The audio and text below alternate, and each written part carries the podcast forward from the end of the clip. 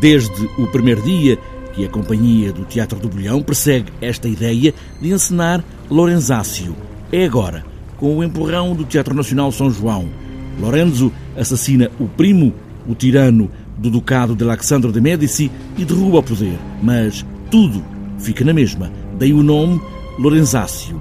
A encenação é de Rogério de Carvalho, mas aqui a voz é de Pedro Fiuza, do Teatro do Bolhão, que faz a assistência de encenação. Hamlet está também aqui muito presente. É uma grande característica do romantismo, não é? ou seja, em termos de literatura, começa a ser uma, uma espécie de, de autoanálise. E depois, porque isto também é muito baseado no Hamlet, quer dizer, no Hamlet e, e noutras peças do Shakespeare, não é? sempre assim, ali uma espécie de, de, de, análise derivativa.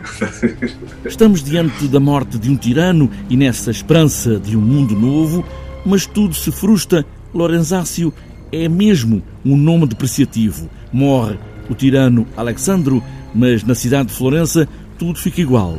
Haverá esperança? Quer dizer, eu acho que há esperança para, a sociedade, mas acho que não há esperança no espetáculo. Mas também o teatro também não, não, não tem. De, ou seja, tem, o teatro deve propor reflexões, não, não, deve, não deve propor soluções, acho eu. Senão é um, torna-se um bocado panfletário. Não tenho nada contra, mas.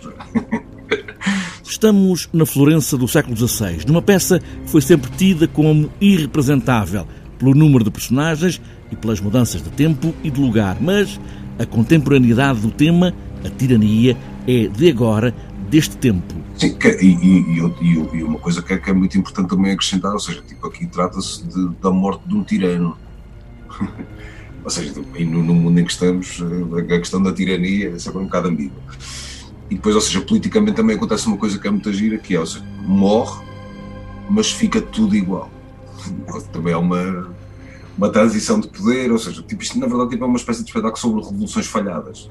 Não sei, eu acho que isso aí tipo, é, o, é o grande paralelo que eu, que eu, pelo menos eu, isto é sempre uma visão pessoal, pronto, claro que há uma visão coletiva, mas a minha visão pessoal é um bocado isso, de como é que se tem uma atitude que pode ser absolutamente decisiva, mas que não dá em rigorosamente nada.